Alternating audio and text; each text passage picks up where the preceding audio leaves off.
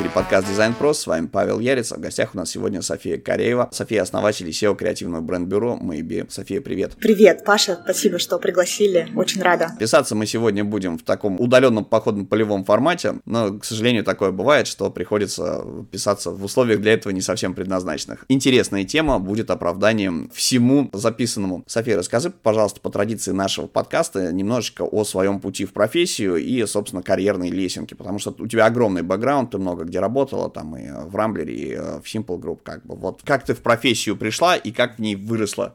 Да, Паша перед тем, как э, записываться, хотел зачитывать мои регалии, но мы решили, что лучше я расскажу человеческим языком, потому что это будет намного проще. А на самом деле я в профессии уже 10 лет, и мой путь, э, он такой довольно интересно с точки зрения того, что я пробовала разные сферы. И я училась на журфаке МГУ, и э, довольно рано поняла, что я не хочу работать в журналистике, но мне нравится сфера коммуникаций. И с этой историей люблю приходить в вышку или в, в МГУ, рассказывать студентам, как, собственно, да, выбирать профессию, как становиться специалистом классным. Я по-прежнему верю, что чем больше ты пробуешь, тем, э, собственно, ты лучше понимаешь, э, чем заниматься, что делать, щупаешь разные сферы и выбираешь то, что для тебя наиболее релевантно и классно. Я после журфака поняла, что мне как журналистика неинтересна, пошла в коммуникации. Тогда, 10 лет назад, был моден пиар, все хотели быть пиарщиками. Поэтому мой первый опыт, он был в правительстве Москвы. Я занималась продвижением а, предпринимательских программ для малого и среднего бизнеса,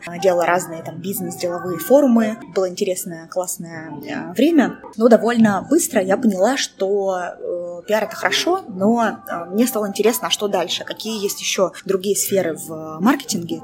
И, собственно, заинтересовала вообще сама э, сфера маркетинга. Далее я уже пришла к бренд-менеджменту это такой путь э, проб и ошибок. После правительства Москвы я, э, поработав там какое-то время, несколько лет проработала в таком ивент-агентстве, немножко пощупала ивенты, поняла, собственно, как работать с потребителем с этой точки зрения, собственно, поняла, как работает такой офлайн маркетинг да, там офлайн ивенты когда ты видишь клиента и, собственно, бренд взаимодействует с ним воочию, да, тет-а-тет, и как бы собрала эту компетенцию, далее ушла в Рамблер запускать э, несколько digital проектов э, интересных. Это уже как бы был такой уход в digital. Там я занималась маркомом, вобрала и коммуникации, и какая-то часть была ивент-менеджмента, и уже контент, маркетинг, и соцсети. И мы запускали несколько travel-проектов э, в рамках Рамблера.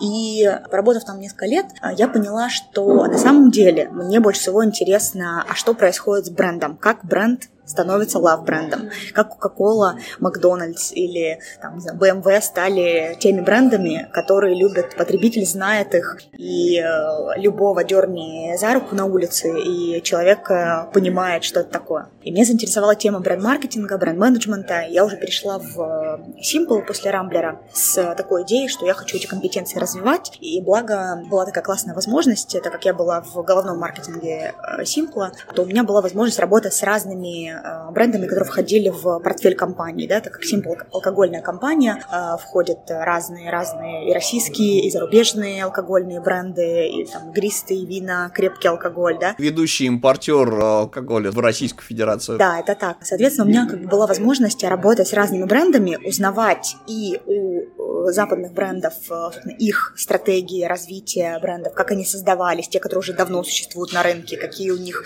легенды, как они, собственно, влюбляли себя потребителя. Так работает с российскими нашими э, винами, брендами, которые только э, приходили, запускались на рынок, и это было безумно интересно, потому что мы как раз помогали создавать, собственно, э, упаковывать всю эту историю воедино. И именно в Simple я вот собрала весь тот опыт, который у меня был разрознен в разных компаниях, и поняла, что мне безумно интересно, как вот, собственно, работает связка, да, потребитель и бренд, и как, собственно, происходит вот эта взаимная любовь. После э, Simple, проработав там почти пять лет, я э, поняла, что я хочу попробовать что-то свое. У меня давно было уже в голове, что хочу свой бизнес, уже накопила какой-то опыт, э, уже много где поработала и много компаний, партнеров я знаю, соответственно, я могу как-то свою экспертизу делиться этой экспертизой, консультировать. И я в разгар пандемии вместе с директором по маркетингу Сычевского рынка запустила три года назад, запустила свое креативное бюро, и у нас было два направления в, в этом бизнесе есть. Первое — это, и, собственно, то, что я выбрала, да, все компетенции, это развитие бренда, мы это назвали так. То есть, что это значит? Это э, то, как бренд становится love-брендом, да, то, что я уже э, говорила ранее, как приблизить бренд к современному потребителю, у которого огромное количество всяких разных хотелок и такой довольно искушенный взгляд. Бренды борются за потребителя всеми возможными способами. Э, мы сегодня много поговорим, да, про digital-маркетинг, про то, как каналы видоизменяются для того, чтобы, собственно, нашего потребителя влюбить э, в себя и это именно наше стало таким э, направлением. Второе наше направление — это, так как мы запускались в пандемию, был кризис, и было ничего непонятно. Э, думали, что он закончится, и все, больше не будет кризисов, но сегодня мы в другом уже кризисе, но так как изменения с нами происходят постоянно, мы понимаем, что и поведенческие особенности потребителей, они меняются в соответствии с тем, что происходит во внешнем мире, в экономике и прочее. И мы запустили направление трендов, и мы э, стали проводить воркшопы по трендам, открытые, закрытые, всякие консалтинги по трендам, делать э, тренд-репорты для того, чтобы донести потребителю, как же все меняется, а, и для того, чтобы и помогать брендам э, выстраивать такие аутентичные коммуникации, которые своевременно доносят э, определенные месседжи до потребителя. Вот, это, наверное, вкратце о том, собственно, каким был мой опыт и как я оказалась, да, там, там где я оказалась. Ну и сейчас, собственно, мы встречаемся, потому что я запускаю свой курс по диджитал-маркетингу в условиях нового нового времени в 23 году в Британке. И мы как раз будем говорить о том, э, как э, и с трендами работать, как и стратегию э, выстраивать в контексте новой реальности, изменяющихся потребностей клиентов для брендов, и, собственно, как работать с каналами и как они меняются.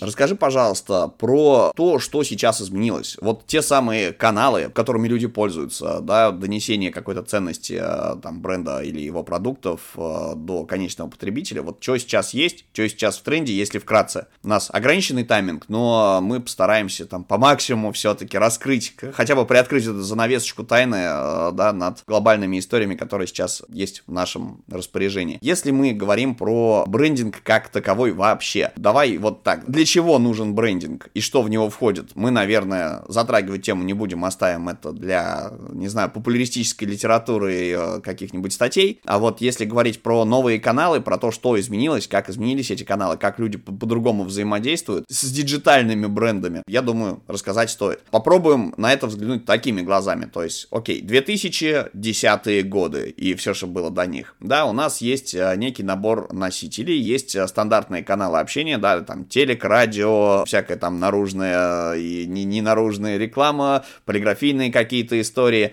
и частично там сайты, да, плюс социальные сети, которые только-только начинают оформляться э, вот в некую глобальную историю. Из баннерных сетей мы получили социальные сети, да, и люди там начали общаться непосредственно с а, брендом и с его представителями, с его амбассадорами в них. Как это сейчас происходит, какие новые классные каналы есть или какие форматы общения? Ш что появилось нового?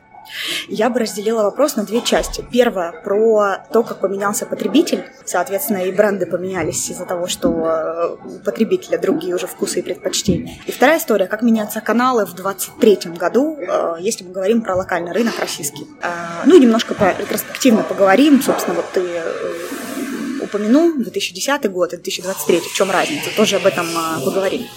Начнем с ожидания потребителей, как они изменились. Потребитель становится более искушенным, потому что наш мир усложняется, появляются новые технологии, тоже сегодня про это э, поговорим и упомянем. И мы имеем дело э, с таким поколенческим аспектом. Мне нравится говорить про теорию поколений.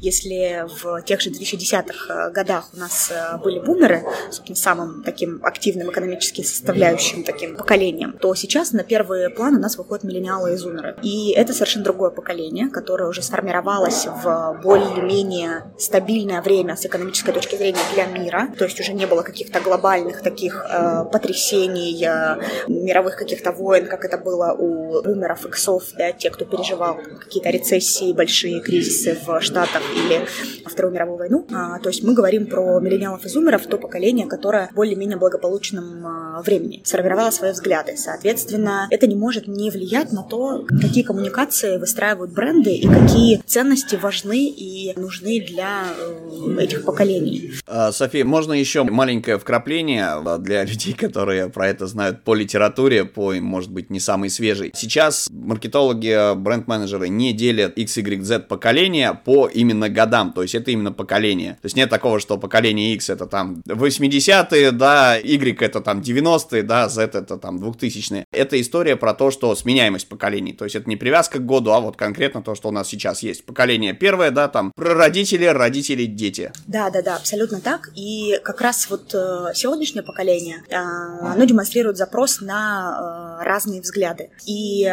что требуется от брендов, да, это, собственно, во-первых, удовлетворять этот запрос, быть в коммуникации интересным, искушенным и культурно значимым. Почему, например, важно понимать особенности каких-то разных рынков и культурные особенности тех или иных э, стран при запуске продуктов, потому что у каждой страны э, свое понимание о каких-то культурных аспектах. Поэтому бренды тоже это очень внимательно анализируют перед запуском и используют в своей коммуникации и в разработке стратегии, и в визуальных каких-то моментах. Например, если мы говорим про запуск рекламы в Израиле или запуск рекламы в России, это две разные абсолютно планеты, и мне как-то коллеги э, рассказывали, что они долго не могли понять, почему, каскадируя ту же коммуникацию, которая в России была на израильский рынок, у них ничего не получалось. Хотя в России эта коммуникация была супер успешной. И при глубинном анализе и интервьюировании потенциальных клиентов, к которым они обращались, оказалось, что они использовали не те цвета. То есть дизайн влиял на то, что как э, э, реагировал потребитель, а что есть цвета, которые для какой-то определенной страны являются знаковыми, важными, а есть те цвета, которые неприемлемы. Вот тебе как раз влияние дизайна на, коммуникацию, да, и на развитие бизнеса вообще целого в отдельном регионе. Это если говорить про культурную значимость, да. Помимо этого, есть еще запрос у современного потребителя на этичность коммуникации и на такие более широкие взгляды э, бренда на те или иные вещи. То есть запрос на вот эти разные взгляды, что мы все разные, каждый из нас уникален. Мы здесь видим огромное количество примеров сейчас, э, как это реализуется и как это раньше не было реализовано. Например, в 2010 году, который ты упомянул, э, было много рекламы там Диора, всех фэшн-брендов, когда модели в шубах очень сильно объективизированы, женщина на первых полосах, как некий такой сексуальный объект, шоу Виктория Секрет, которые были просто частью, да, такой большой глобальной глобальной, и за которыми все следили. Что сейчас меняется? Сейчас это уже неприемлемо. Сейчас это уже... Сейчас бодипозитив. Да, сейчас мы говорим про бодипозитив. Сейчас мы говорим про разные взгляды, про то, что мы все разные, у каждого свое понимание, видение а, мира. Каждый имеет право на быть тем, кем он есть, думать, любить, э, все что угодно, да, делать. И это огромный запрос аудитории, и это не просто модный тренд, о котором мы говорим, а это действительно так. И когда мы видим успешные бренды, которые сейчас существуют э, на рынках, мы видим, что комьюнити удается построить, когда есть какая-то классная идея объединяющая, она бьет в сердце конкретному потребителю, который хочет да, э, получить то, что бренд пытается, э, каким образом пытается до него достучаться. Если говорить о историях абстрагированных, например, это тоже хочется вернуть про эту штуку, порассуждать, может быть, про нее по различным социальным сетям, мы можем видеть такую историю, что в digital фэшне есть вообще направление демонстрация одежды без человека. То есть там либо абстрактная 3D-модель, ну, то есть какой-то 3D-шный персонаж э, без э, черт лица, знаешь, у которого нет ни глазок, ни это самое, у него просто есть части тела. И на него 3D-шная же, опять же, какая-нибудь шмоточка как-то вот э, налипает. А либо зачастую есть вот история про демонстрацию как некий невидимый манекен, когда нет человека вообще, да, одежда как бы висит сама по себе, ходит и шевелится. Это же тоже, наверное, связано вот э, с психологией восприятия и с какими-то ценностями. Всегда очень интересно порассуждать на тему, а какую ценность транслирует тот или иной может быть visual, да, тот или иной бренд, что он в себе несет. Потому что ты зачастую смотришь и думаешь, а что люди имели в виду? Даже в коллекции, там, не знаю, если мы говорим про бренды в одежде, в коллекциях одежды есть какая-то идея, которая зачастую просто тупо не транслируется аудитории, она скрывается, и вроде как все ее чувствуют, но не понимают, не осознают. Да, то, о чем ты говоришь, э, это как раз говорит про разнообразие взглядов, да, и про требования, что все мы разные. А digital одежда, на самом деле, такой огромный а, тренд, который изначально fashion-бренды восприняли очень так скептически что как же так, теперь э, мы лишимся возможности продавать офлайн вещи, да, то есть те вещи физические, которые мы можем потрогать и купить. И только сейчас приходит понимание, что на самом деле э, digital одежда это, во-первых, очень классный маркетинговый инструмент коммуникации с потребителем. Это первое. Второе это то, что на digital одежде можно попробовать и проэкспериментировать с какими-то линейками товаров, о которых бренд думает и сомневается, пойдет, не пойдет, выстрелит, не выстрелит, и пока не готов инвестировать туда. И это очень классный такой э, новый инструмент э, проверки тех или иных э, гипотез. Плюс, опять же, в эпоху соцсетей, когда каждый хочет выделиться, ты не можешь иметь 365 да, там, вещей, учитывая ценности зумеров про экологичность. Digital одежда как раз в этом плане выигрывает, потому что ты можешь менять одежду, покупая ее гораздо дешевле на тех или иных маркетплейсах, и в Инстаграме меняют луки и удовлетворяют свои потребности быть разнообразным, быть разным. А если говорить еще про другие тренды, да, мы вот говорим, как меняется вообще потребитель, его ожидания, что он хочет, то вот недавний кейс Nike запустила коллаборацию с Tiffany. Какой здесь тренд а, мы наблюдаем? Мы говорим о том, опять же, да, целясь в аудиторию зумеров и миллениалов, которые супер демократичные, что даже супер luxury премиум бренды идут в сторону такого упрощения, демократизации, поэтому мы видим огромное количество коллабов супер фэшн брендов, которые э, объединяются с э, street какой-то одеждой, очень простой, но которая является очень популярной у как раз таргетной аудитории. Тот же Louis Vuitton сейчас очень активно взаимодействует да, с э, молодой аудиторией. Почему? Потому что бренд уже в какой-то степени застоялся, законсервировался, и сейчас как раз пытается вот новую аудиторию, диджитальную, аудиторию ТикТока, э, вобрать в себя, да, то есть привлечь внимание. Соответственно, идет на коллабы с всякими блогерами, какие-то новые дерзкие компании предпринимает для того, чтобы расширить свою аудиторию и сделать себя более актуальным. То есть тут происходит синергия, да, что я хочу сказать, что здесь, с одной стороны, есть вот эти тренды, которые возникают не просто так, а в ответ на какие-то изменения, которые происходят там, что хочет потребитель, а что происходит в экономике. А, и это все очень э, взаимосвязано. И как потребители реагируют на то, что бренд ему предлагает, так и бренд реагирует на те желания потребителя, возможно, где-то предвосхищает. И в этом плане я очень рекомендую смотреть на фэшн-бренды. Почему вот мы много э, говорим про это? Потому что фэшн-бренды, они такие, как лакмусовая бумажка. Очень э, быстро реагируют на изменения и порой предсказывают, даже не понимая, что это пока. И поэтому рекомендую маркетологам, даже тем, кто в фэшн-индустрии не работает, отслеживать, что происходит в фэшне для того, чтобы понимать о вот этих вот неуловимых тенденциях, которые только-только зарождаются, а кто-то из дизайнеров это начинает э, реализовывать. Это если мы говорим про потребителя. А вот э, если мы говорим про каналы коммуникации, да, вот ты э, спрашивал, как меняются каналы коммуникации, то здесь, конечно, большой тренд. Э, недавно читала большой отчет Global Marketing Trends от Deloitte на 2023 год. И там несколько таких интересных тезисов. Первое, что рецессия в экономике, никто не понимает, какие, собственно, каналы использовать, как завлекать потребителя, вот этого искушенного, о котором мы говорим, что все борются борются за аудиторию. И одновременно с этим такой очень сильный тренд на персонализацию. То есть применение алгоритмов, которые позволяют one-to-one, -one, такую кастомную э, коммуникацию выстраивать. Соответственно, это дает мощный такой толчок для развития сервисов, э, услуг и платформ, которые позволяют оцифровывать желание каждого, условно, клиента, отслеживать его поведенческие какие-то аспекты, измерять каждый его шаг и прослеживать весь его путь. Вот этот вот пресловутый, да, Customer Journey Map, про который мы все знаем и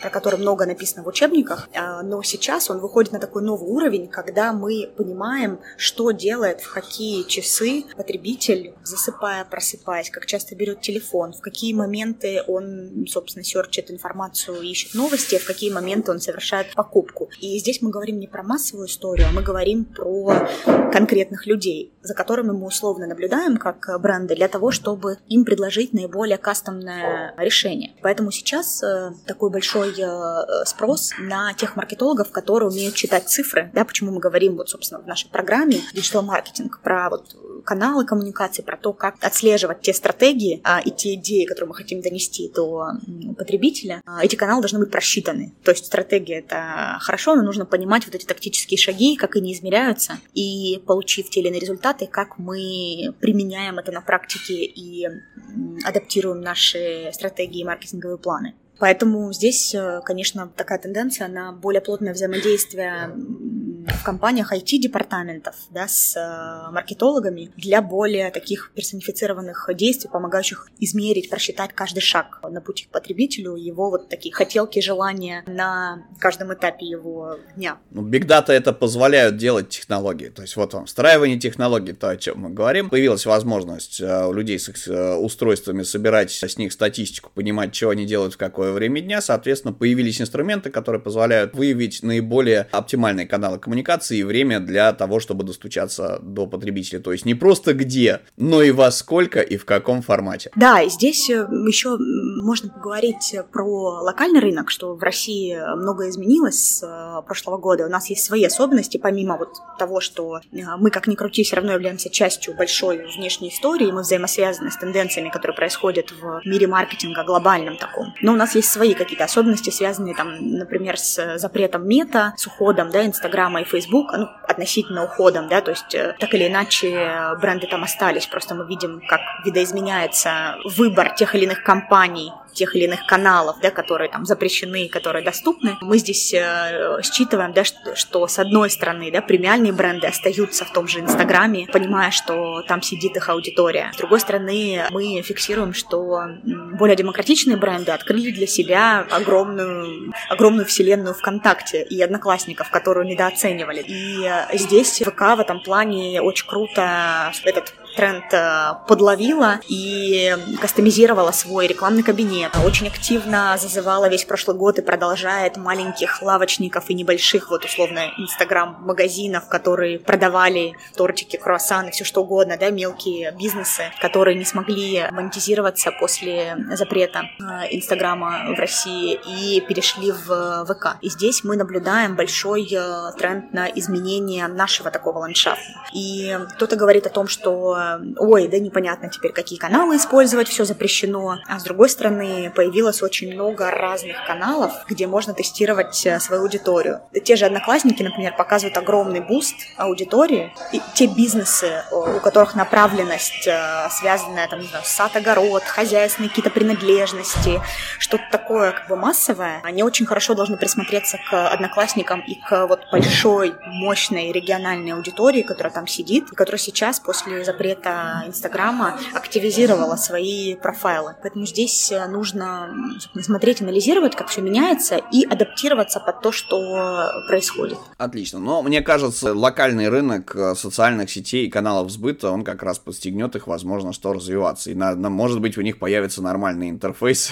вот. а, например, Одноклассники я вообще не помню уже, что это. Вот. А ВКонтакт, а, несмотря на то, что ребята вроде как, у них столько огромных проектов, это огромное такое IT концерн, и у них куча всего. А, вот, пока я как-то, вот, вот, вот, вот как-то нет. А, и связано это в том числе там с аудиторией. Мы, например, подкаст в ВК распространяем, но при этом не контролируем особо эти площадки, потому что наша аудитория там с нами не общается. Там просматривают, но обратки нет, например. А, есть куча мелких вещей появилась, там Тенчат для каких-то вещей. Есть какие-то площадки, опять же, которые можно, наверное, нагуглить себе, да, то, что сейчас вообще вот есть. И как в этой ситуации жить и работать работать маркетологу, потому что у тебя новые каналы, ну, то есть, или, или старые, из которых смахнули пыль, э, протерли их, так сказать, тряпочкой а, до зеркального блеска, освежили в них а, профайлы. Вот, то есть, как бренд-менеджер, наверное, да, как человек про бренды, на что бы ты могла обратить а, внимание, да, среди вот таких вот каналов, а, где люди коммуницируют, то есть, ну, давай будем называть социальными сетями. А, например, в Китае там вообще все свое. Там свои поисковые системы, да, там а, свои чатики и соцсети, они общаются по-своему, у них интерфейс свой уникальный уникальный. То есть, да, они ни разу не трендовые, но к ним все привыкли.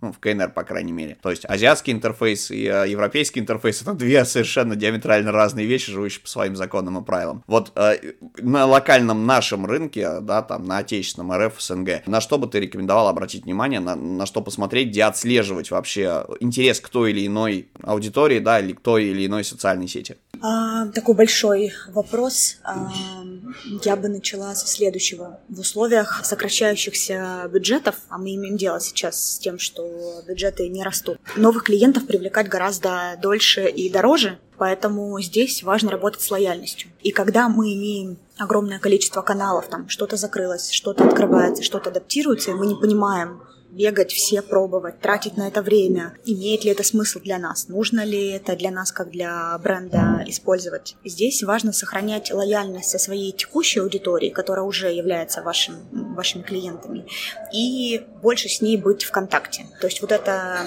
как раз пресловутое построение сообщества и обратная связь, проведение таких мини-исследований, проверка гипотез на своей же аудитории. Причем это не обязательно какие-то большие заказы у исследовательских компаний. А, это про взаимодействие в социальных сетях, через рассылки, через какие-то пуш-уведомления, через какие-то простые каналы, которые есть у каждого бренда, для того, чтобы получить обратную связь, а что хочет ваш клиент а что ему сейчас нужно, а пользуется ли он теми или другими соцсетями, прежде чем бежать, условно, и пробовать да, самые разные а, каналы коммуникации.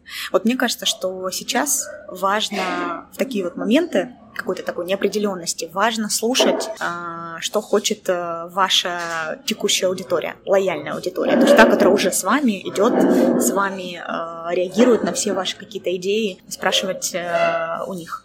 Ну и опять же, креативность, э, креативность решает, да, в неопределенные времена, когда кажется, что аналитика побеждает, а вот какие-то нестандартные подходы э, к решению вызовов, они могут э, трансформировать вот этот аналитический подход и помогать, даже спрашивая у своей аудитории, вот просто, да, проведя какой-то опрос, получать какие-то очень ценные инсайты, которые в каких-то аспектах могут помочь тех или иных компаниям. Вот вчера у меня буквально клиент звонит и говорит в условиях сокращающихся бюджетов, что нет денег на ребрендинг на такой как бы вот масштабный. Хотя мы понимаем, что нам нужно так или иначе показывать себя рынку. А, большие гиганты сделали, да, какие-то сейчас там крупные обновления. Мы видим там Росбанк меняется, Газпромбанк активно, ВТБ, если говорить, например, там про банки. Сбер постоянно пытается омолаживаться, да, ну, это, опять же, там, большие гиганты с огромными бюджетами. А тут вот что делать бренду, у которого не такие большие бюджеты, но он хочет как-то выделиться.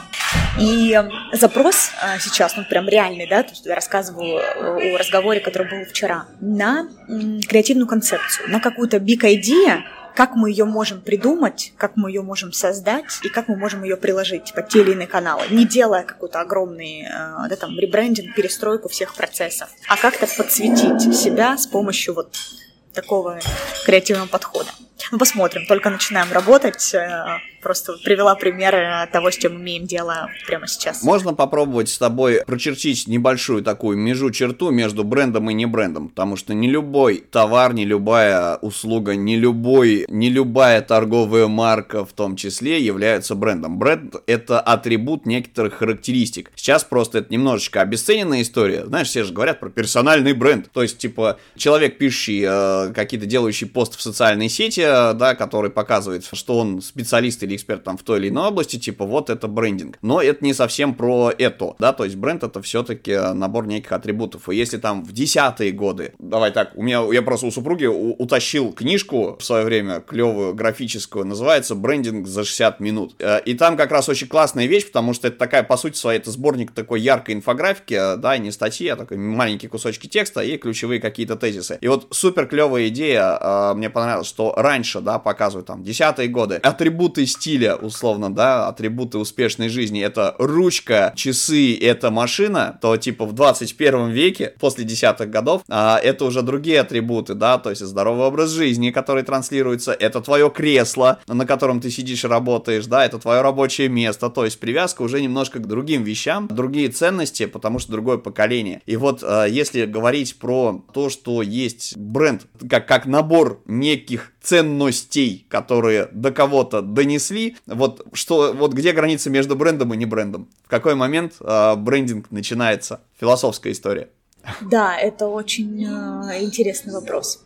Здесь хочется сразу, знаешь, дать какой-то список э, литературы и фильмов, посмотреть, почитать и вдохновить э, нашу аудиторию. Ты знаешь, если говорить про вот философский ответ, да, то это же ощущается на кончиках пальцев. Как-то вообще очень эфемерно. То есть, что такое бренд, а что такое вот, да, там, Кока-Кола, Пепси. Это бренд, а, а что не бренд, да, а что вот там какой-нибудь э, магазин хостоваров рядом с домом. Мне кажется, что количество смыслов, которые мы закладываем, когда мы строим тот или иной бизнес, если вот в отрыве от классического понимания выстраивания бренда, как пирамида, атрибуты и прочее, прочее, это все хорошо, естественно, это там бренд-менеджеры все умеют делать, выстраивать но великие бренды, они же немножко по-другому создавались, да? то есть, если, опять же, философски э, рассуждать, то есть вот эта философия бренда, она выстраивалась от такого интуитивного понимания основателя, каким он хочет видеть э, свою компанию. И здесь мне нравится аналогия с э,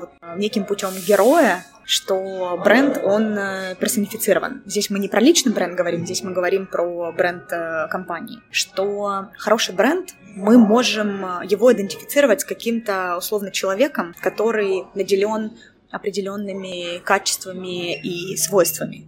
А плохой бренд, у него этого нет мы ничего не можем сказать. Мы только знаем название, ну, условно, если это там магазин у дома, и все. А у хорошего есть вот этот флер, есть история, вот сторителлинг, да, еще большая тема, о которой будем как-нибудь поговорить. И у него есть характеристики и свойства, которые хорошие маркетологи прописывают, а у легендарных брендов это создавалось годами интуитивной идеей э, основателя. Наверное, так. В принципе, достаточно такая длинная тема для разговора. Если упрощать, то, условно говоря, есть торговые ряды, есть рынок, физический рынок, вот туда, где люди приходят, там, не знаю, мерить одежду на картоночке, и на нем же рядом с вещевым э, всякая еда. И вот стоит э, ряд людей, не знаю, пекарей, да, которые все предлагают, например, круассанчики или пирожки, э, не знаю, там, с яблочками. И вот э, есть там какая-то легендарная тетя Зина, которой все ходят за пирожками с яблочками, потому что, блин, она их классно готовит, и она она не стесняется об этом говорить и говорить, что мои вкуснее, чем у других, попробуйте сами, если не верите. И они а, ползут легенды, народная молва, и все это идет. Ну, упростим это до такой идиотической ситуации. То есть вот это уже, например, атрибут э, брендинга, да, то есть что не просто пироги вкусные, а вот у нее лучшее среди, лучшее первое среди равных, так сказать, да, в своем ряду. А, то же самое, соответственно, с э, вот э, какими-то другими вещами, да, например, я практичный человек, потому что, например, использую, да, не, не переплачиваю за яблоко, использую Android. А я наоборот, я практичный человек, и я в тренде, и я готов э, платить за удобство, потому что я использую яблочко. А, да, из серии вот, э, вот, вот, вот такого плана характеристики, они же тоже не рождаются у самих людей, их транслируют им бренды. То есть это, как, это правильно называется нарратив, кажется, да? То есть когда есть какая-то идея, которая транслируется в массы, ее повторяют, цитируют, и, соответственно, это становится, ну, формирует некое общественное мнение о чем-то. Вот у брендов, э, наверное, то же самое. То есть задача брендинга это создать э, вот такой вот набор э, качеств, может быть даже и мифических, которые бы были донесены до целевой аудитории, до потребителей бренда, и, соответственно, ими воспроизводились, поддерживались, в них верили, а бренд, соответственно, бы это всеми своими действиями, да, не, не только разговорами поддерживал и развивал. Да, да, согласна. Персонифицированный набор, который отождествляет э, бренд э, с каким-то героем, да, это называется в брендинге, там, путь героя, с каким-то героем, который тебе нравится, и ты хочешь себя либо соотносить с ним, либо быть другом. Вот так же там Apple и Android, э, такая же история. Либо я хочу дружить с Apple, и Apple выстреливают с точки зрения дизайна, визуала, и они же изначально выстраивали свой бренд для аудитории с повышенным чувством чувством прекрасного, да, дизайнеров, то есть те, кто имеет дело постоянно с э, визуальной составляющей. Потом уже расширили это до э, массовой аудитории.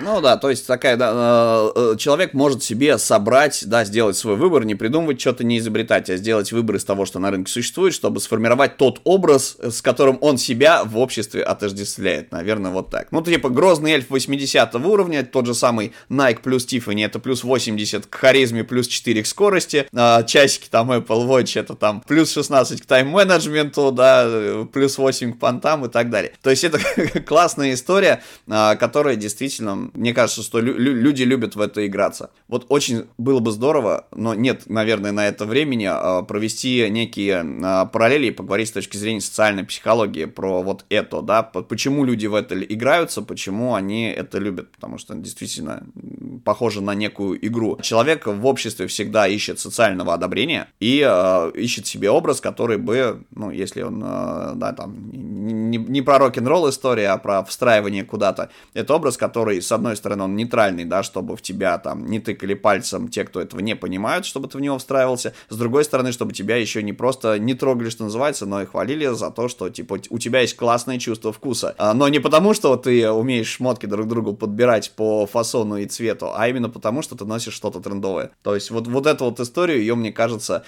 а, можно не разворачивать, а порекомендовать что-нибудь из литературы, например. И это уже будет а, в конце нашего выпуска, буквально чуть-чуть погодя, наверное.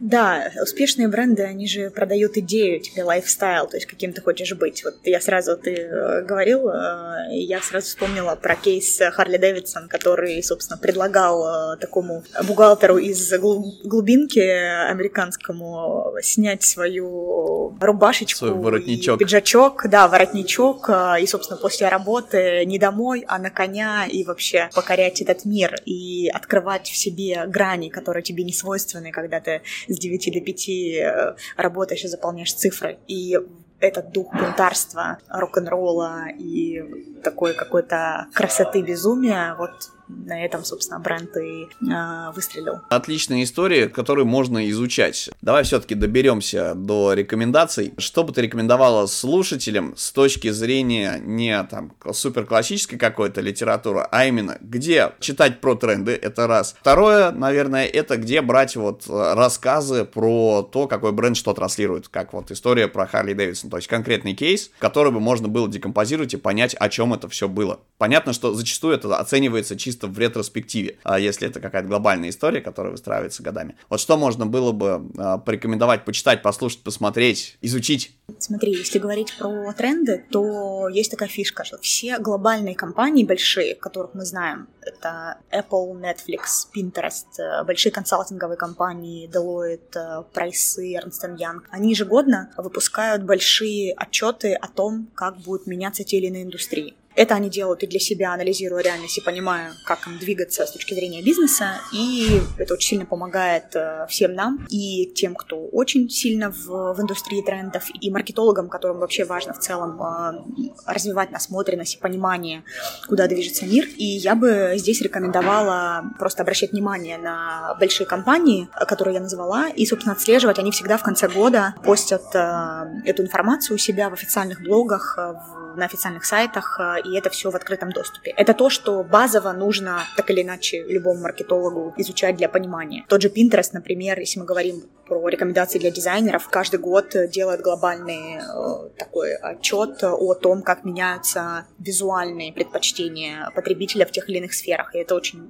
интересная история. Если говорить про, ну, условно, вот мы сегодня много говорили про бренды, как они создавались, как вот, собственно, вот этот нарратив создается, то здесь мне очень нравится вот несколько таких э, последних фильмов, которые э, выходили, например, «Дом Гуччи», где мы можем проследить как раз историю создания великого бренда, как он создавался, какие нарративы туда закладывались. И там прекрасная Леди Гага играет которая, кстати, недавно стала амбассадором дома Периньон. И посмотрите обязательно последний ролик, который снял Вудкит, музыкант. И это просто очень-очень красиво. Также мне очень нравится фильм «Основатель». Он, по-моему, 2017 года про то, как создавался Макдоналдс. Прекрасный фильм, очень классный, про то, как шаг за шагом выстраивается история большого бренда. Если говорить про книги, то я читала, и многие коллеги э, хвалят историю создания бренда Роланда Александров книга, которая называется «Сырок». Она феноменальная, она очень пролокальная, про то, что вот у нас происходит в России, и не про что-то большое эфемерное, условно, да, многие скажут, ну, Nike, куда нам до Nike, да, у нас там небольшое какое-то производство. А вот про бренд, который нам всем известен, который на полках нашего потребителя, и он очень, эта книга очень хорошая, очень такая прикладная. Ну и, наверное, если говорить про большие истории, то как строился Starbucks, Очень классная книга Говарда Шульца. Я ее читала много лет назад и периодически к ней возвращаюсь, всегда рекомендую. Она очень классная. Она про то, как строить культуру, как строить комьюнити. И она подойдет даже для маленьких бизнесов, для кофеин, для небольших каких-то ресторанчиков, для тех, кто только-только начинает понимать ценность э, выстраивания комьюнити. И там Шульц рассказывает о том, как э, выстраивалась культура с нуля. То есть не про то, чего добилась компания уже там, находясь на пике, а как они придумали историю с э, тем, как подписывать имена на стаканчиках, как это вообще появилась идея. Я бы ее тоже рекомендовала. Спасибо тебе огромное за рекомендации. Мы постараемся какие-то ссылки найти и приложить э, в описании. У меня к тебе вопрос, собственно, про обучение. Вернемся к истории про британку. Когда к нам приходят британские спикеры, а мы их очень любим, мы всегда спрашиваем э, персонифицированное такое мнение, как у человека причастного. Не почему курс крут, э, да, а какие методики обучения, как там происходит. То есть нас интересует вот именно с этой точки зрения. Более того, а, есть даже вот э, некая задумка сгонять, э, поучаствовать в каком-то движнике, правда, ну не в курсе, а в каком-то вот интенсиве, например, и об этом рассказать слушателям подкаста или в формате статьи, либо еще в каком-то формате. В общем, мы это обязательно сделаем, но попозже. Расскажи, пожалуйста, какие интересные аспекты есть у курса, чем занимаются люди, с чем они выходят с курса, как происходит защита, и, наверное, вот какие-то ключевые фичи аспекты, если они есть. Потому что методология преподавания, в принципе, если брать вообще глобально весь э, там, рынок, как бы, который есть со всеми вообще учебными вещами, вот есть методика преподавания, да, есть методология. Нужно рассказать об этом, об этом, об этом, ну, в плюс-минус в одинаковой последовательности. А вот э, выходят люди э, с разным набором знаний и по-разному усваивают эту информацию. Вот какие новые или просто уникальные фичи есть у курса?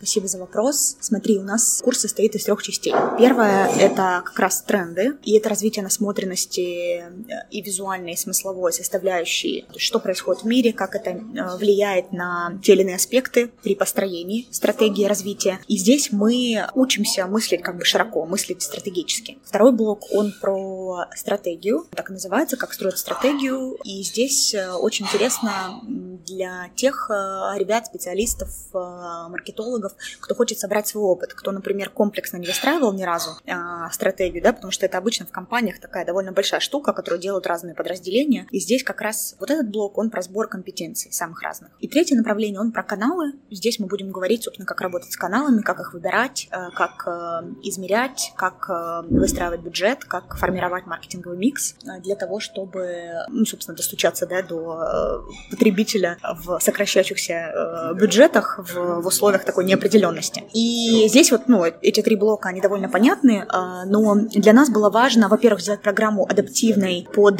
сегодняшний день, то есть есть какие-то определенные аспекты, да, изменения в экономике, которые влияют, безусловно, на то, что происходит, и то, как выстраиваются стратегии. И поэтому у нас весь курс будет сопровождаться воркшопами практическими, то есть мы будем звать а, экспертов с рынка из самых разных областей. К нам придут специалисты из, из Рольфа, из Скайэнга, из Альфа альфа-лизинга из э, крупных компаний, которые будут давать реальные кейсы и проводить свои воркшопы, то есть рассказывать э, о том, что у них сейчас происходит с точки зрения тех или иных digital-процессов. И э, эти кейсы студенты будут разбирать в течение курса, и по итогам, собственно, те брифы от реальных заказчиков, которые будут поступать, они будут реализованы в итоговой программе, которую студенты, поделившись на группы, будут делать в течение всего обучения три месяца длится обучение, и в конце, в июле, будет итоговая защита, на которой будут присутствовать все практики рынка и давать э, реальные фидбэки, как они видят, э, собственно, это реализуемо, нереализуемо, что получилось, что не получилось. То есть ты, с одной стороны, обновляешь вот некую теорию и расширяешь свои компетенции с точки зрения, ну вот, сбора их в единый какой-то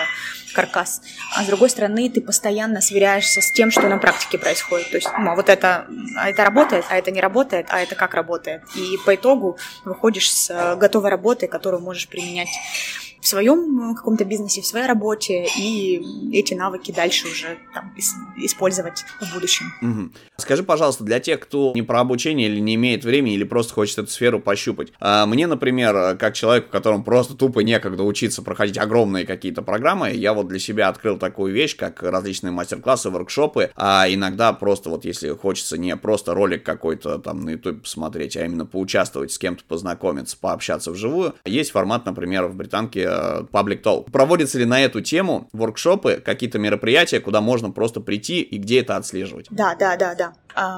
Подписывайтесь на соцсети а, британки Universal University, и там а, можно посмотреть различные программы. Там есть и трехмесячные программы большие, там есть интенсивы, там есть открытые public talks и дни открытых дверей, где проводятся различные лекции, семинары, и можно подобрать и программу, интенсив, и курс, и какие-то материалы для себя под любой запрос. То есть есть время, нет времени, удовлетворит любой ваш бизнес запрос тот или иной промежуток времени.